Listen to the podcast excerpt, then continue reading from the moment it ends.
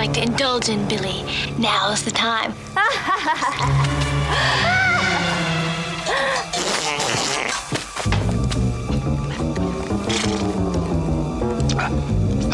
Well, son, I guess you're right. I am a butthead. hey, hey, hey, Bill.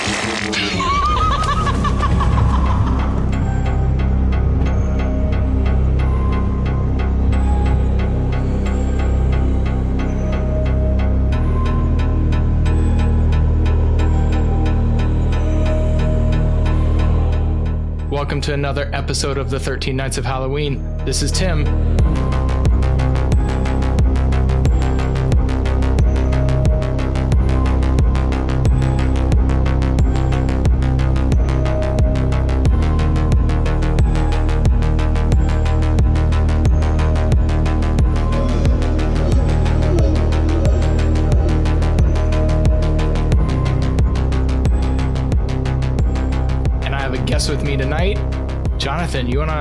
And tell us a little bit about yourself? Yeah, hey everybody, uh, my name's Jonathan. Uh, currently reside in the state of Texas in good old DFW. Uh, went to sc- art school with Tim, good buddies. We enjoyed movies together, and I've seen lots of films. And I'm a big media person, so uh, got a, a lot of seen and a lot I like to say about all of it. I thought that's why I thought you would be the perfect person to reach out for for this one. Yeah, I think the last time I actually physically saw you was at my wedding almost three years ago now, which is crazy. Yeah, that's right. Which is crazy. Yep. Great wedding though. Yeah. Oh, thank you. Thank you. I was I was glad to see you could make it genuinely. All right. So tonight we are talking about Society. It was released in well, released in 1989 in Europe, released years later in the US. Uh, it's not really super well-known movie. In recent years has kind of developed a cult following and we'll dive into all the aspects of it and discuss it as we go. But Society is a body horror film directed by Brian Yuzna and starring Billy Warlock, Devin DeVasquez, Evan Richards, and Ben Meyerson. Its plot follows a Beverly Hills teenager who begins to suspect that his wealthy parents are part of a gruesome cult for the social elite. Though the film was completed in 1989, it was not released until 1992. It was Yuzna's directorial debut and was written by Rick Fry, conceived and written by Woody Keith. So there's a little bit of background on it. Uh, Jonathan requested I go first. So I'm going to go ahead and dive in. I gave the story, the plot, a three, which is good. I I actually there's a famous scene at the end of this movie that where it's going to be hard to talk about this movie without addressing this scene, but we're going to get to it. Um, it's kind of like this scene was even watching it, thinking back on it, this scene was the idea that the rest of the movie formed around. It was this wacky out there scene. Um, and in some ways, the story kind of feels like that. It was like, how can we have this secret society, underground cult for the elites? And what can we do to reveal this? And so, in some ways, the story feels a little haphazard. In some ways, I actually thought they did a really good job with it, and I was pretty intrigued. I was aware of this famous scene and aware of this movie, but I never actually sat down and watched it. So I went down that rabbit hole and I was actually following along and I was I was surprised at kind of the uniqueness of it. Secret societies aren't super unique. Um but they combine that kind of secret society aspect with that unreliable narrator in our main character where is he paranoid? Is he seeing things? Is he losing his losing his mind or is all of this really happening? And they they did a nice job kind of hooking me in. It wasn't great. It's not amazing but i had a good time with it. So story and plot i gave it a a three Okay, yeah. Um, I, I feel the same on that. Uh, I've seen a lot of crazy different kind of horror films in my years, and especially throughout the the 80s and 90s. I, I saw stuff as a child for horror movies that I should not have seen at such a young age. Clearly, um, I'm such a weirdo now, but that's beside the point. Uh, but yeah, I mean, this this the story overall. It's I didn't really think of it as much in the terms of exposing, you know, special club society, like kind of like underground stuff, so much as this the fact that I mean, it's hard to explain. Like, I, I wasn't really expecting much of it because, like, I saw the trailer and I was kind of like, mm, okay, maybe sort of. But then as you get more into it, you know, and the story starts to unfold more, then it becomes a little bit more enjoyable. I mean, so I mean, at first, because I've had a lot of harsh criticisms about some stuff, but with the story overall, once you get through the whole film, it's like, okay, that, that was a pretty decent story. Not quite the direction I was going to think, uh, thought it was going to go, but still cool for what it was, but still not super amazing, not something that's going to really catch you and stick in your mind for a long time. Yeah.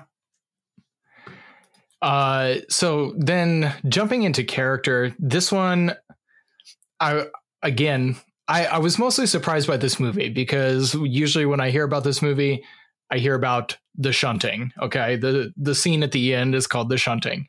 That's kind of what everybody talks about when they talk about this movie, but not this. The character arc is really. I actually thought it was pretty good. Again, it's this silly idea of a film, really, and they put some good stuff into it to make it a little bit more watchable than you know um but we have this son of these wealthy elites and the, really the whole time he's struggling with feeling that he's not really part of the family. And it's it's not super in deep. It's not great. You know they're and they're not going to win any awards for the character arc here but there is kind of like that turmoil of he doesn't really feel part of his family and he's worried his family is involved with something that he doesn't agree with. And he has to go on this journey in that arc of discovering what that is and discovering who he is in it. It's not top notch quality but it's also not you know it's not really an afterthought. It is kind of how we get through this film is following this boy's story. So I give it a three. I thought it was a good character arc for him. Uh, I'm still same same page on that. I still went with a three. I kind of kept that mid range, but not too low. Um, like I said, it's it's an '80s film, so uh, it wasn't really a big film when it came out. So you know the talent's not going to be super amazing exactly, but with the with how the characters developed and the way you see it, you know how things change throughout the story of the movie, it's I thought it was okay. I thought it was okay. Uh, there was some stuff that was kind of odd and kind of weird and quirky that maybe could have done without, or certain things could have improved on as far as the characters. But uh, for as as a whole, it, it was decent. Yeah, I think uh, I forgot to mention about how they really the main character walks this fine line of being unlikable and still likable at the same time. Uh, he says a lot of really snooty things about his upbringing, but at the same time, you kind of feel bad for him. Like, I'm not even sure if it was mentioned that, like, I was thinking he was adopted, and it might have been because three of the characters were blonde and he is the only brunette in his family. And I was like, that kid's adopted. He's like, that's going to be the storyline here. But I thought same thing. Yeah. I, that was one of the first things I went to yeah when we we get the resolution of that and we find out that he actually is not spoiler alert he's not part of that family. Uh, which i'm pretty sure we're going to talk about that scene mostly in the special effects category. Oh there's so many things we could say. About more than a couple of scenes in regards to the family. Oh. yeah. Oh yeah. Uh, music and sound design. This is one that i actually i don't have a whole lot to say on this one. This one usually goes by pretty quickly uh, it's it's got the typical 80s synth horror score. Mm-hmm. Uh, but the part that I love is when they use it, I'm gonna say it wrong. The Eton boating song or Eton boating song is used throughout the film, and especially in the climactic shunting scene. It is used almost to like comic but also extremely unsettling effect. And it was used beautifully. It's also used in the opening credits but they it's almost a parody of the song where they have changed the words to fit the narrative of the story. I thought that was pretty clever. The rest of the music is not super memorable or no yeah it's not worth it. But using the Etten Eton boating song, I actually, I actually really enjoyed that choice for those scenes. Okay, well, so the soundtrack didn't do much for me. Like you said, it's, it's your typical '80s synth stuff. So, Yeah, I mean, you, you hear that through all the '80s, early '90s stuff. So it doesn't really make much of an impact. Doesn't really stick in your brain, uh, with the exception of like the one song, you know, Yep. that used to multiple parts there. But you know, so I kind of worry about them overusing it to a point where it because like it just becomes like, okay, why do they keep using the same tune? Like, why aren't Yeah. they changing? it? Wasn't there more to the soundtrack? But you know, as long as they use it in the appropriate places, then it's not so bad. But overall, yeah, not not anything that really stands out as special music wise. yeah. I tend to go like it stays in the positive category as long as there was nothing that was like, ooh, that was a bad choice or really took me out of the film. Then this movie doesn't really have it. It's really just background synth atmosphere until the important scenes when we get the Eton boating song. That's that's about it for this soundtrack. It's solid. It's not something you're going to find on Spotify and listen to in the car. Yeah, I mean, there wasn't really anything about it that that was memorable. Like I said, it, it's just I didn't really re- like even acknowledge it was there because I'm trying to figure out so much about what's going on in the story. Yeah, I totally agree. On the same page for that one. So far, we've been on the same page for most of it. Uh, You've worked hard for what you have your money, your assets, your 401k, and home. Isn't it all worth protecting? Nearly one in four consumers have been a victim of identity theft. Lifelock Ultimate Plus helps protect your finances with up to $3 million in reimbursement. Lifelock alerts you to identity threats you might miss. And if your identity is stolen, your dedicated US based restoration specialist will work to fix it. Let Lifelock help protect what you've worked so hard for. Save 25% off your first year on Lifelock Ultimate Plus at lifelock.com slash aware. Terms apply. Waiting on a tax return? Hopefully it ends up in your hands. Fraudulent tax returns due to identity theft increased by 30% in 2023. If you're in a bind this tax season, LifeLock can help. Our US-based restoration specialists are experts dedicated to helping solve your identity theft issues. And all LifeLock plans are backed by the Million Dollar Protection Package. So we'll reimburse you up to the limits of your plan if you lose money due to identity theft. Help protect your information this tax season with LifeLock. Save up to 25% your first year at LifeLock.com slash aware. all right, so editing and special effects, we are breezing through this. Um, editing and special effects, this is the movie right here. I gave it a four. The special effects in this movie are by Japanese special effects makeup artist Screaming Mad George.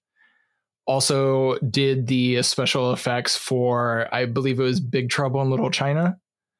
Dude has lots of credits. He was huge. Yes. he's one of the premier special effects artists throughout the 80s and early 90s. So the dude's a legend in his own right through that time Yes. period. absolutely he's he's incredible artist so let's we're gonna dive into the shunting here. Um most of the film most of the film has very little in terms of special effects. I actually to touch on editing quickly before i dive into that i actually really appreciated the beginning kind of dream sequence in it because it's edited like a slasher film and you're like heavy shadows the particular angles the way we're watching the character go through the house is set up to make us believe that this movie is going to be a slasher and then it is definitely not um but Brian Yuzna also comes from he was a producer for movies like uh Reanimator yeah. yeah. So he's known for some crazy out there gory special effects films. And this movie is a departure for that. Um Screaming Mad George comes in and they used the some paintings of Salvador Dali actually for Oh, influence. Yes. okay. Um I get with that. I have the titles of them.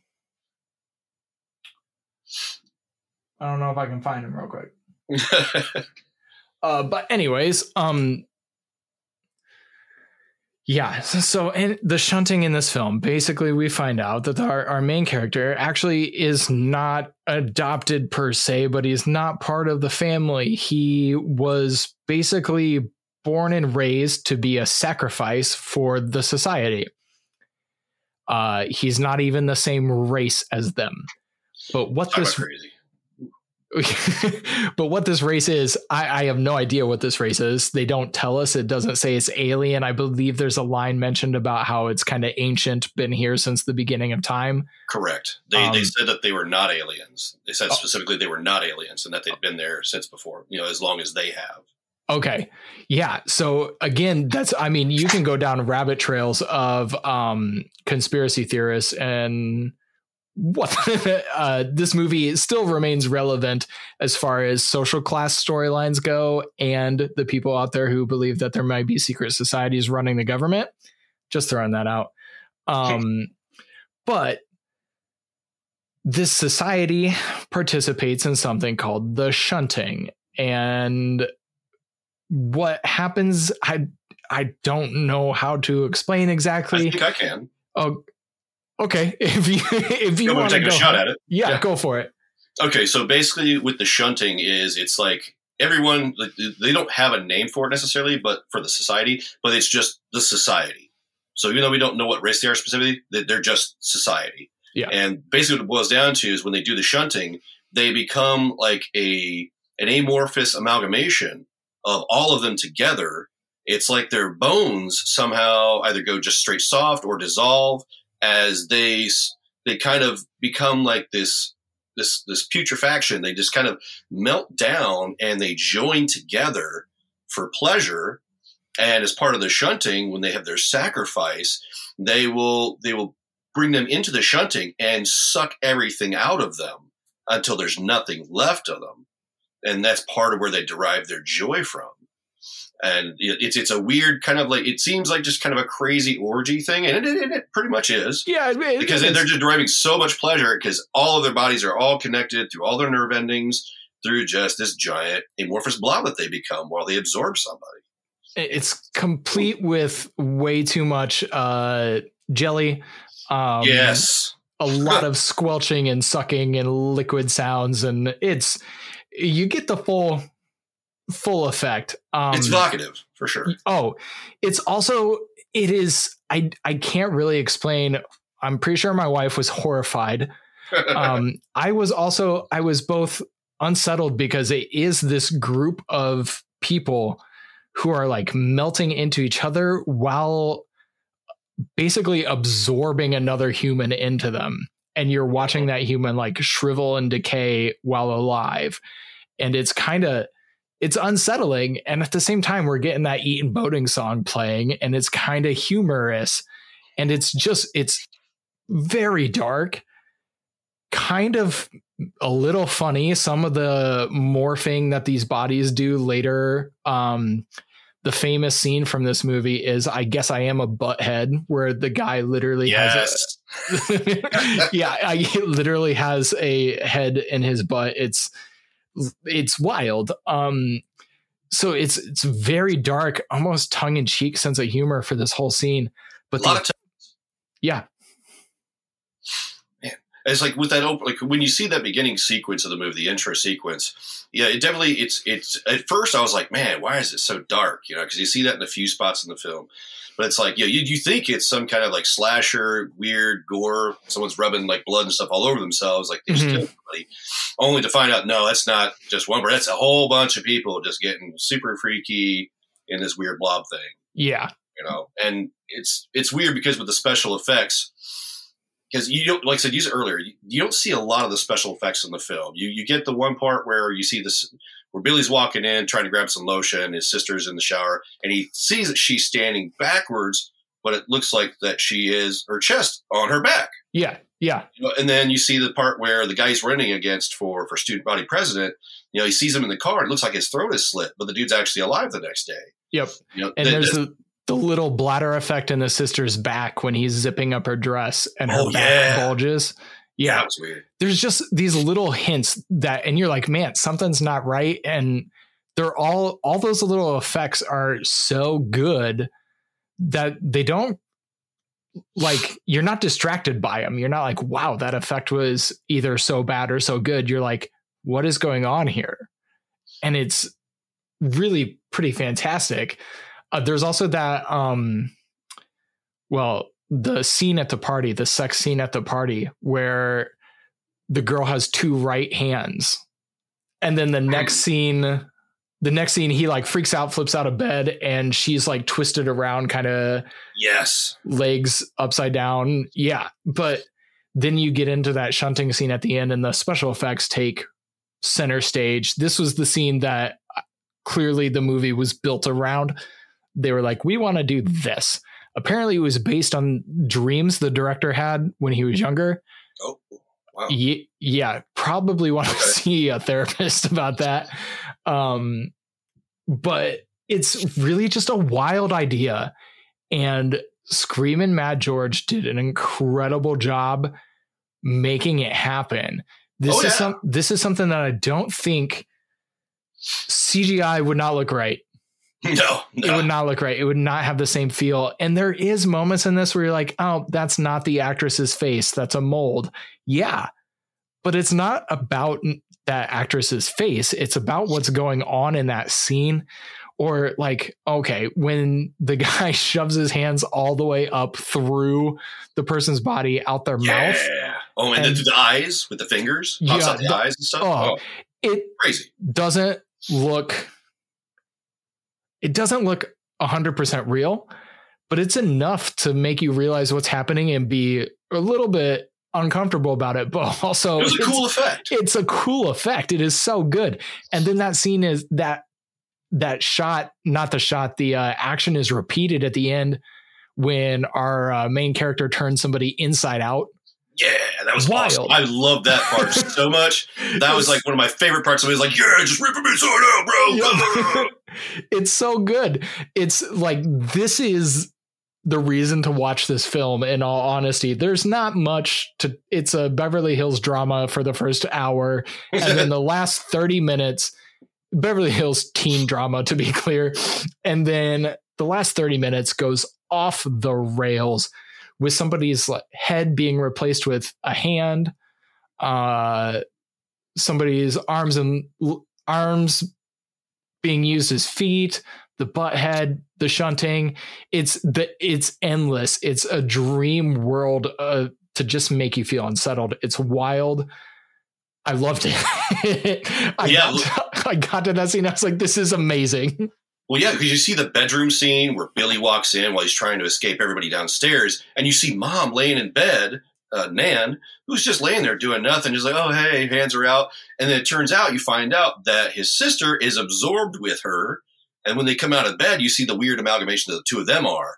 And then you see dad pop out, you know, and Yeah. he looks like that character from the this weird cartoon they used to have. Uh, I think it was on Adult Swim. It was called Assy McGee, where the dude is just legs and a butt and talks out of his rear. Yeah, And that's what dad is, you know? And it's like, hey, I guess you were right. I am a butthead. it's it's amazing. Oh, my, it's so, so nuts. And then the psych, the psychiatrist that we see in the beginning of the movie that, you know, tries to guide Billy through everything. You know, you see him and his head, he, you know, his head turns into that giant hand. And then he has Yes, the arm right. that stretches out trying to, looks like he's going to flick him before Yes. he goes to the door into the bedroom and sees mom and dad and all them. Oh, Yep.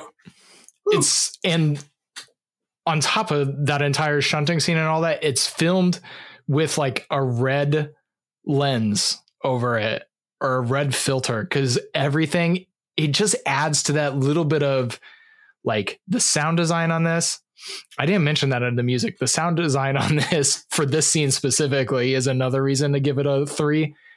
For as forgettable as the music is, the sound is gross. The squelching and liquid sounds uh, that you just don't like. They're, yeah, they're not enjoyable sounds, and they did such a good job of that. But then filming it with that red lens also is just another unsettling choice that was so good. Such a good choice. Danger, So- danger, danger, danger. Yeah. Did you give your score for this? Did we agree? Oh, I, I gave uh, the, the editing, the special effects a four. Yeah. Because, we I mean, they're great. Yeah, because like I said earlier, you got to remember that this is a movie that was made originally 1989. So it's Yeah. not going to be the same as what you get today. Things were way grittier. It was mostly practical effects that you would see. You wouldn't see much in the way of anything computer generated. So working with what they had to pull this off and seeing all the stretchy bits of everyone connecting together, the mouths attached to another person, just it was so bizarre but with the way they they set it up, it, it worked out pretty well for that whole group scene for the shunting.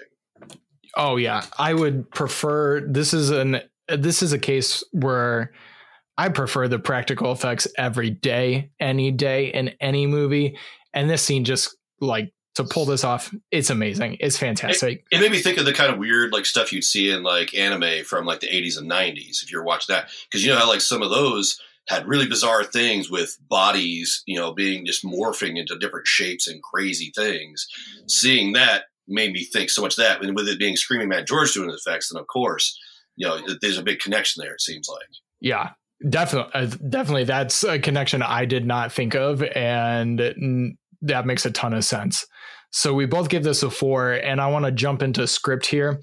Um, I gave the script a two. I actually, in hindsight, I'm wanting to bring that up because as we're talking about it, I'm thinking about all the little script elements throughout this film that were actually really clever that led to the shunting scene. Um, Mhm. I don't think the script's not necessarily brilliant, but there's the movie itself at the hmm. beginning is really uncomfortable because it's giving off like this brother main character is discovering or believes he is discovering that his family is part of an incestuous cult.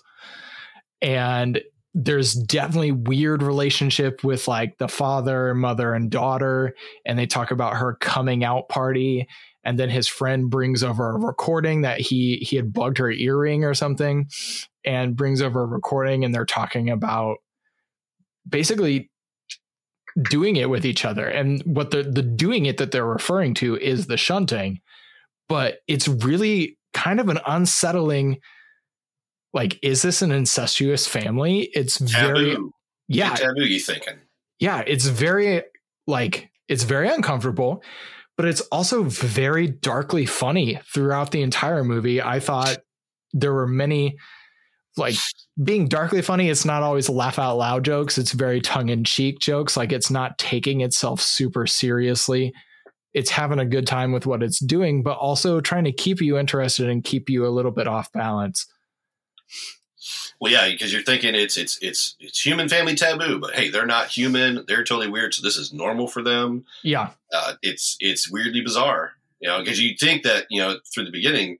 I mean, the, the- there's there's some spots with the dialogue where there's some issues, but there's Oh, some the other dialogue's parts where it's very great. telling that leads up to the whole thing with the shunting.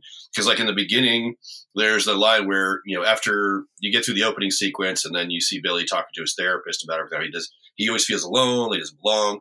And then you know, the, the psychiatrist is talking. He looks at him. He's like, "You get every. You're going to get what you deserve. You know that, right?" And he's like, "What?" And he's like, "You're going to make such a good. You're going to make such an amazing or a great contribution to society. Not four, but two.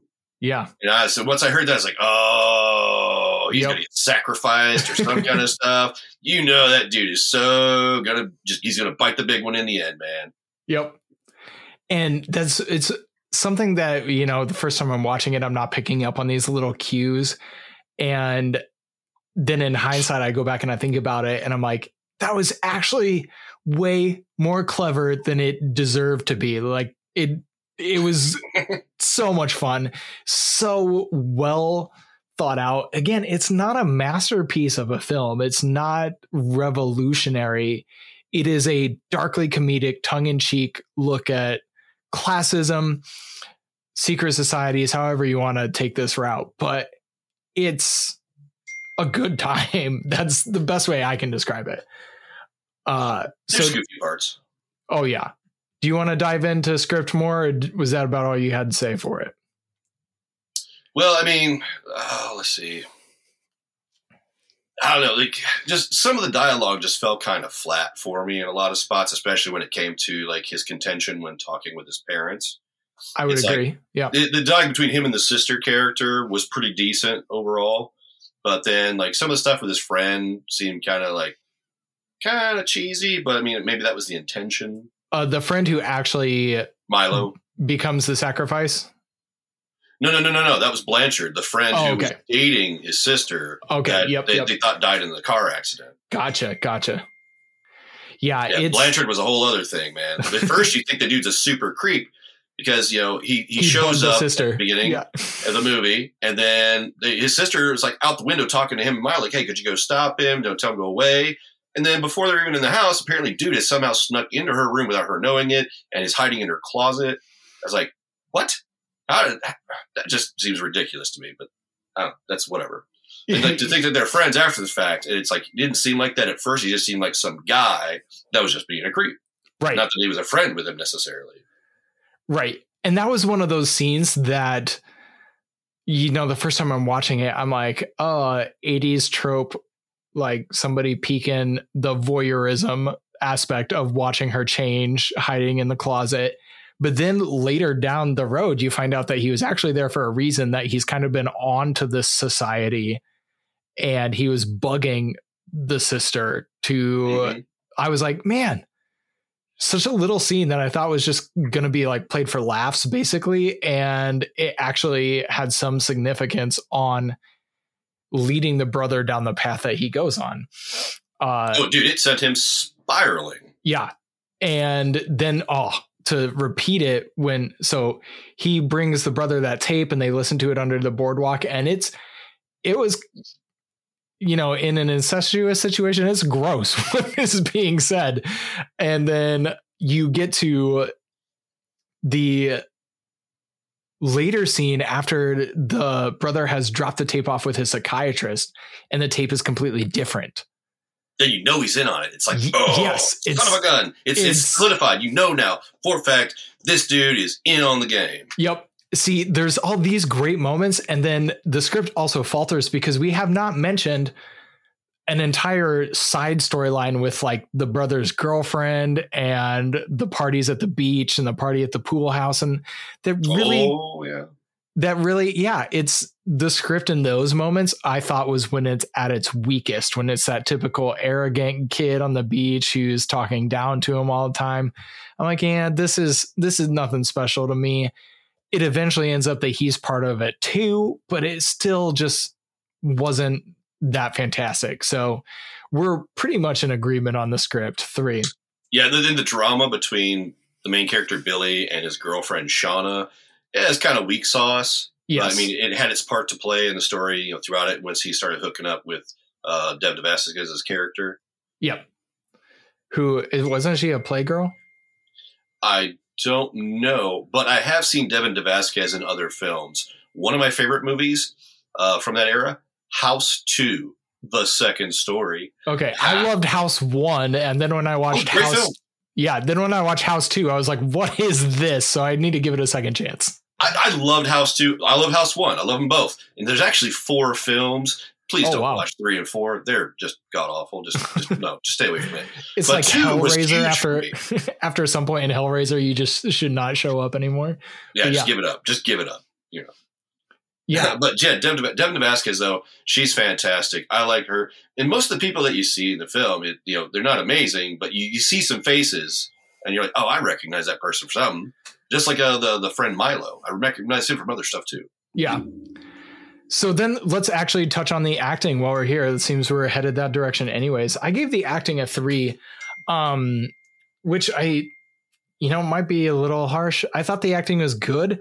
I thought our lead gave me. There were moments when I was like, "Oh, he's Zac Efron," and then there, then there were moments when I was like, "I'm getting Michael J. Fox vibes from him."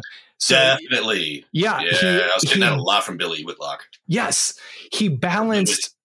I don't want to say he balanced it because it didn't feel balanced. It was kind of he kind of had that Zac Efron thing going sometimes, and then he had the uh, um, Michael J. Fox thing going. Obviously, the Michael J. Fox stuff was way more endearing, um, and made me like him.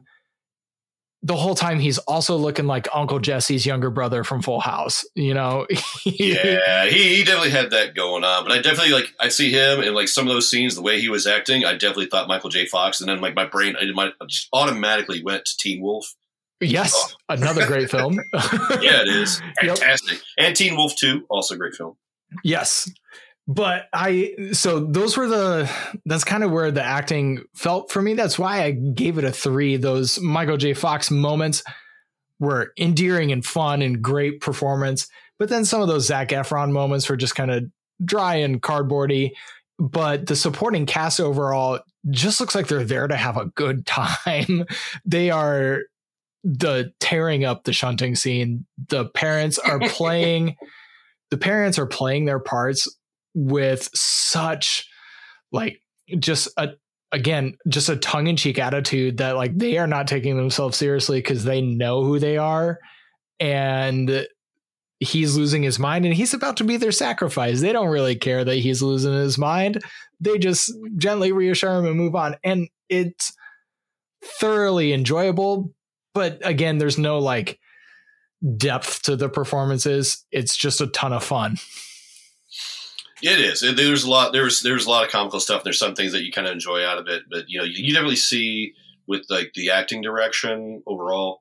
Uh, everybody had some weird stuff going on a little bit here and there.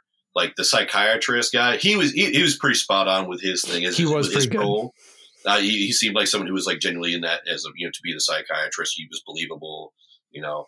And then the parents, the I don't know the, the parents, the whole acting with them fell kind of flat, you know the it seemed more of like a, a laissez-faire gaslighting kind of thing. yes It's like they're Definitely. trying to like like oh not a big deal blah blah, blah but it doesn't seem like there was a lot of force and a lot like a lot of intent in it. You know that you want to see when when someone's giving a performance. But Yep. the other some other people you get a lot of like you guys are going to remember. Like I said, this movie came out late '89, and this the acting at that time, and it's with it being kind of a B film it's you get B film acting for the most part, with a few moments here and there where things are pretty good. yes So like Evan Richards as Milo, he did. A, I think he did an okay job. He did a pretty decent job as a friend, and with the way he played that role. And then dude that played Blanchard, um, Tim Bartell, um, he he was okay. He worked out pretty decent as being like a weird dude who seems like a conspiracy nut who's starting to freak out that people don't, don't want to associate with.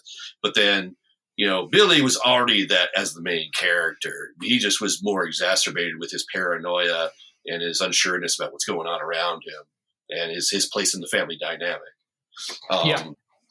Devin Vasquez as Clarissa, she she was pretty good. Um, she didn't have a lot of dialogue necessarily until No. like more through the halfway part of the film, and especially towards the end. Um, but she didn't really have to because she was more there for the look and the action of it. Um, but she still, even with the role she played, I still thought was a good job. The the Shauna girlfriend just was a bit too cheesy, over the top for like an '80s high school thing. Like I said, maybe that's the intention. That's yes. The Hollywood, you know, Beverly, Beverly Hills drama, blah blah blah blah blah. yep Um, overall, the, the cast wasn't too bad, and then most of those people are, are, are usually like bit players anyway. If you look at any of their catalogs, most of them were in a few small production film stuffs and maybe produced a few things, but didn't really go as far as that past the mid '90s or late '90s. So I mean, there's not really you could expect out of the whole crew in general. Um, and it's fine for what it was, but the the way they acted though when it came to the shunting and once everything was exposed and they were out and Billy knew what was up and what they were, then things got a little more crazy, a little more comical, and a lot more fun once you hit that.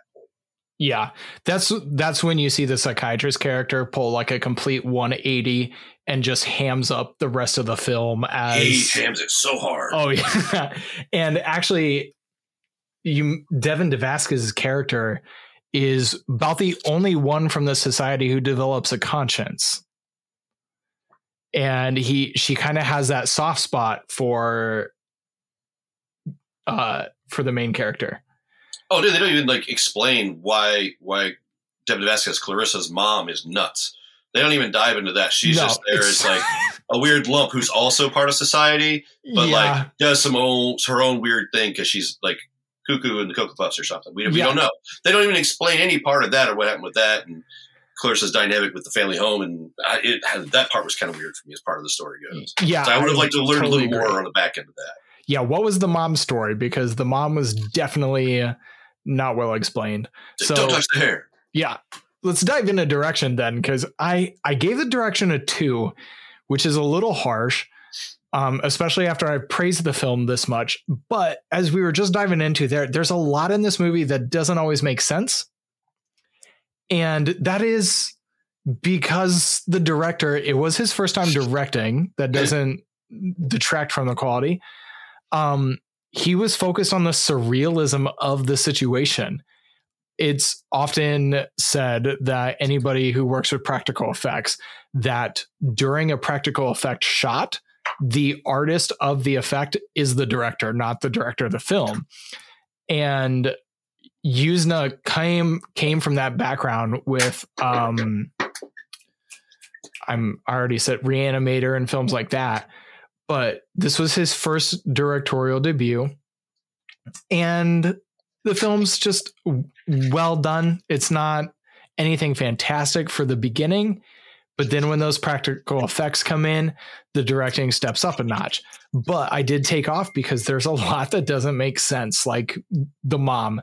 And then also just why I'm not even sure it's exactly explained why the girlfriend or the second girlfriend's interest, why she kind of develops a soft spot halfway through when the rest of society does not. Why does one of them kind of build this conscience conscience? Yeah, nobody explains that. It's like, what the heck, man? Come on, Yeah, give us so- some fill here.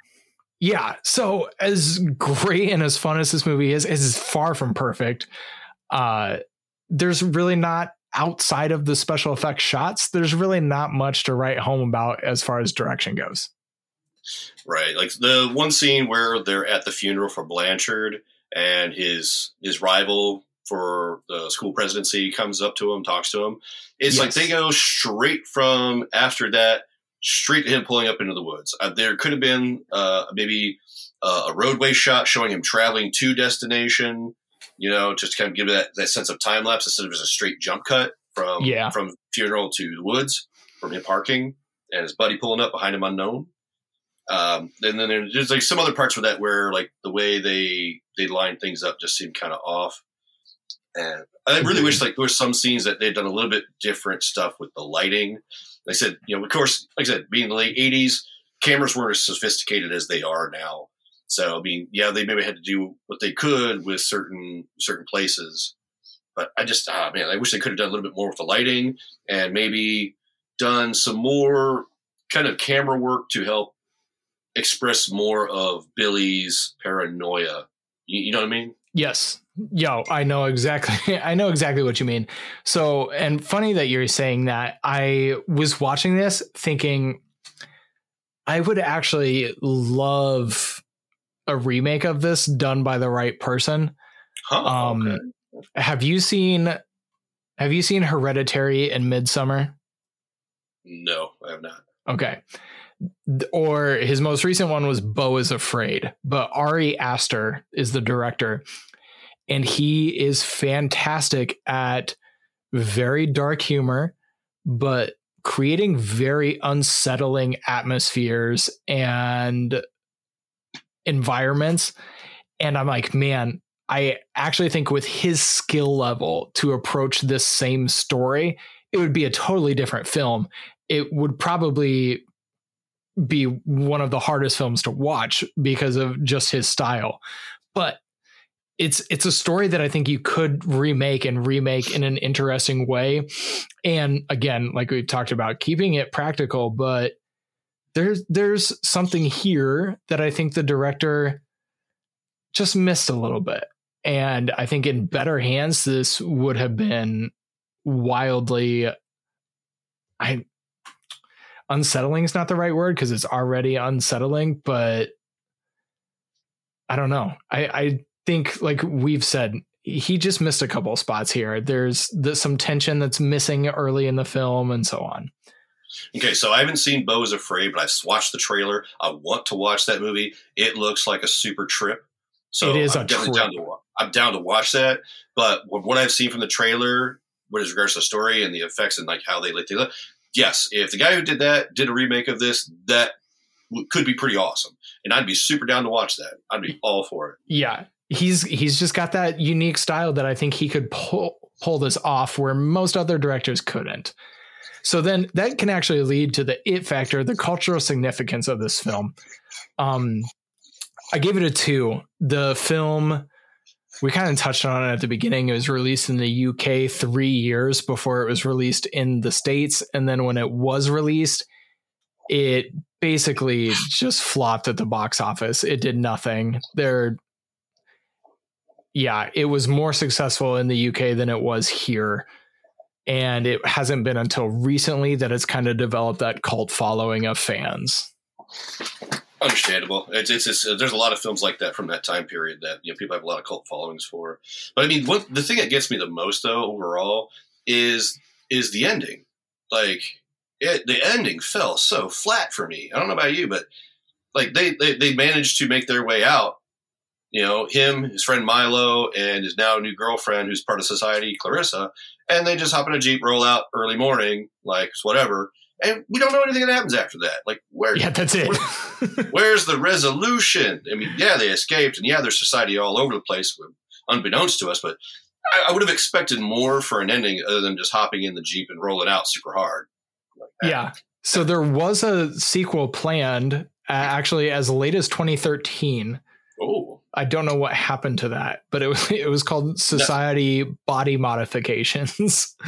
Okay. Uh, I, yeah, I don't know what happened to that. Apparently, there is a sequel comic book series. Oh, that I have never heard of, and I I want to try to find it now. Um, but yeah, I agree. It's it's also one of those '80s films that just ends. They escape the situation, and it's over with zero resolution. Basically, Billy just found out that his family's gone what is he going to do? What is he going home to? He has a member of society with him. How does she? You, there's a lot of unanswered questions. Okay, so yeah, so uh, I, there was a comic book series, Scottish comic book company, Rough Cut Comics. Okay. They they acquired the rights in 2002 to produce an official sequel, um, and then the series returned in 2003 with Society Party Animal by uh, Colin Barr and artist Shelby Robertson. They did uh, looks like I think two issues. Huh.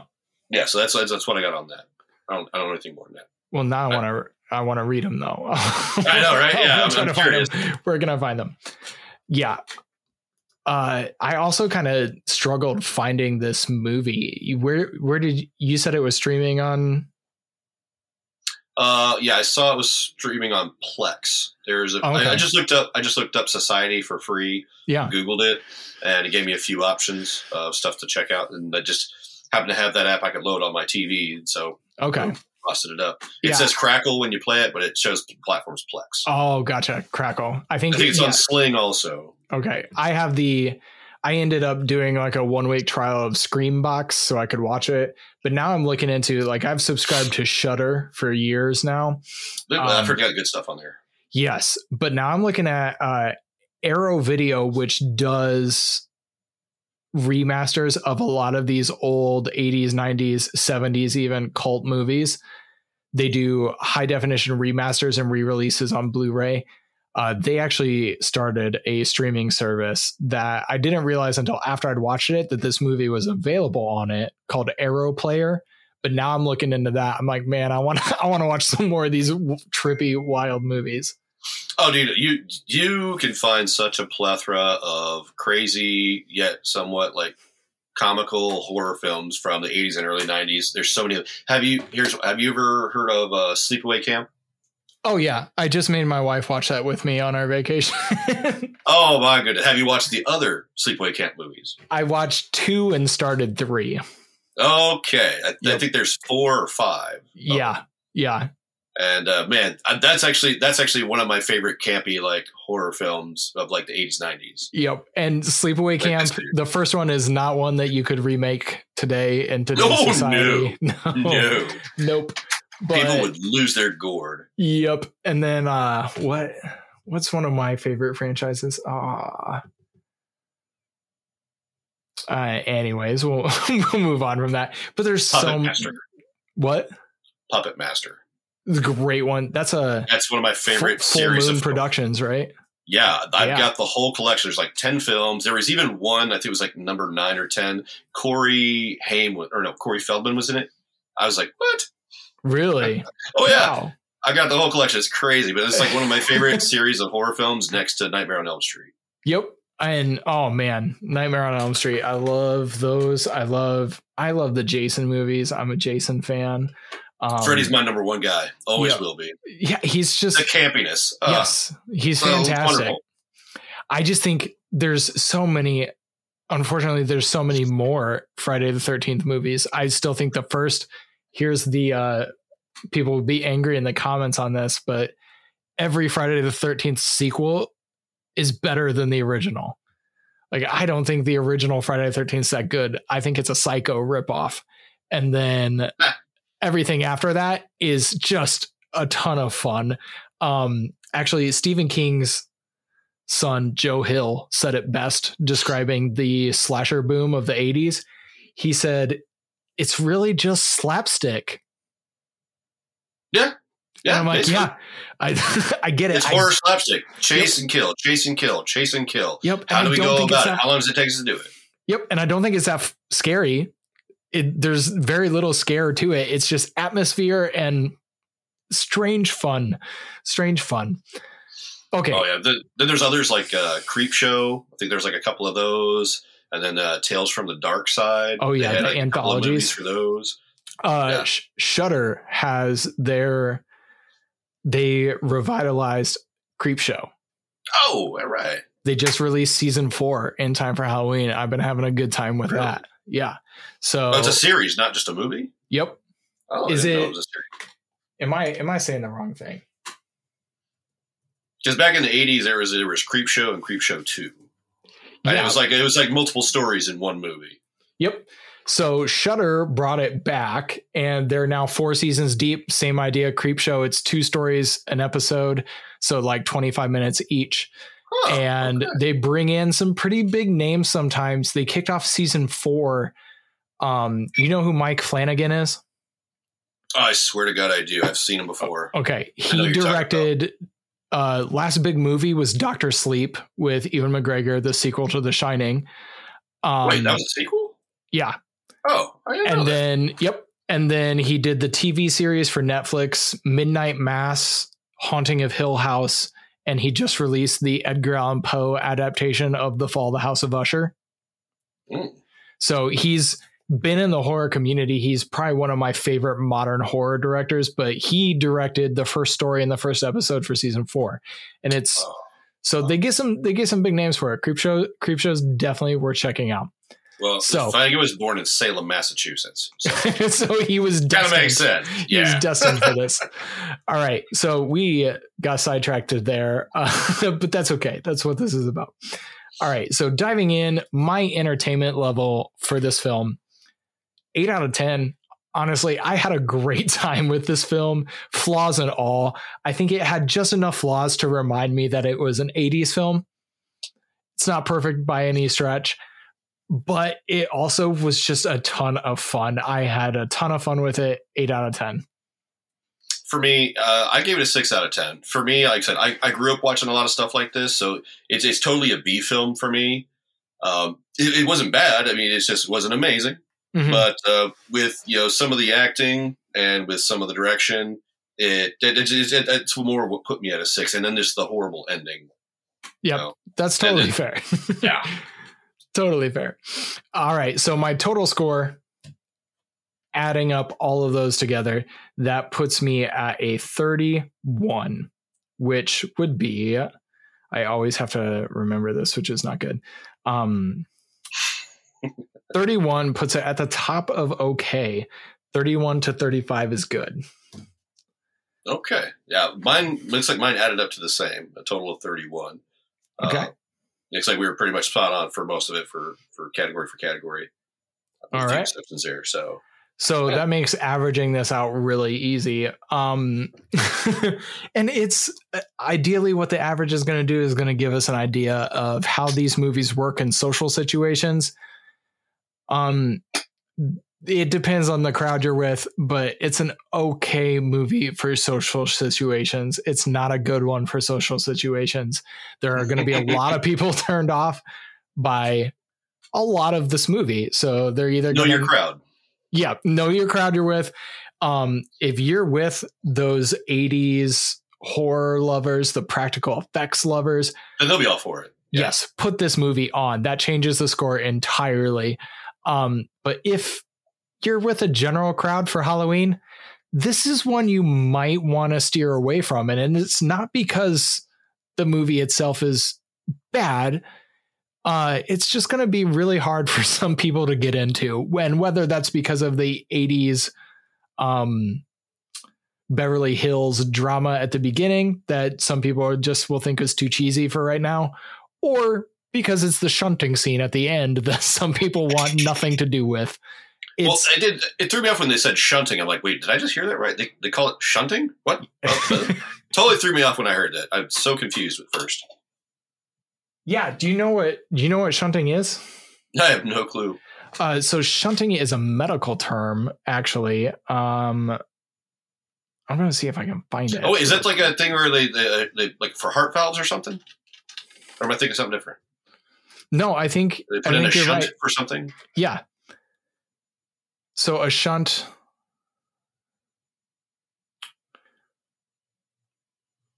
Well, that's different. Anyways. Uh, what does a shunting mean medically? A shunt is a hollow tube surgically placed in the brain or occasionally in the spine to help drain cerebral spinal fluid and redirect it to another location in the body where it can be reabsorbed. So that just changes Oh. What's happening in that final scene. Now I understand they are sucking up the cerebrospinal fluid and Other no, material. but yes, yes. So that explains why they call it the shunting there at the end. Okay, I can work with that. Yep. All right. Well, Jonathan, I think that wraps us up for this episode. We managed, once we hit the special effects, we drag this episode out. Perfect. Yeah. All right. Yeah. I'm all for it. All right. Well, thank you for joining. I hope you had a good time. I had a good Thank time. for having me. Yep, I- I, had a good time it. talking. So, for those of you following along, this will be night nine of our 13 nights of Halloween. So, we have just a couple more nights to get you through, a couple more guests coming up, some, I think they're great films coming up. So, make sure that you are subscribed, whether it's on Spotify, Apple Podcasts, YouTube, Rumble, whatever, you pick your poison. Subscribe so you don't miss an episode on the next couple. Jonathan, thanks for joining. Tim, thanks for having me. It's a pleasure. Yep. Hopefully you join us again someday.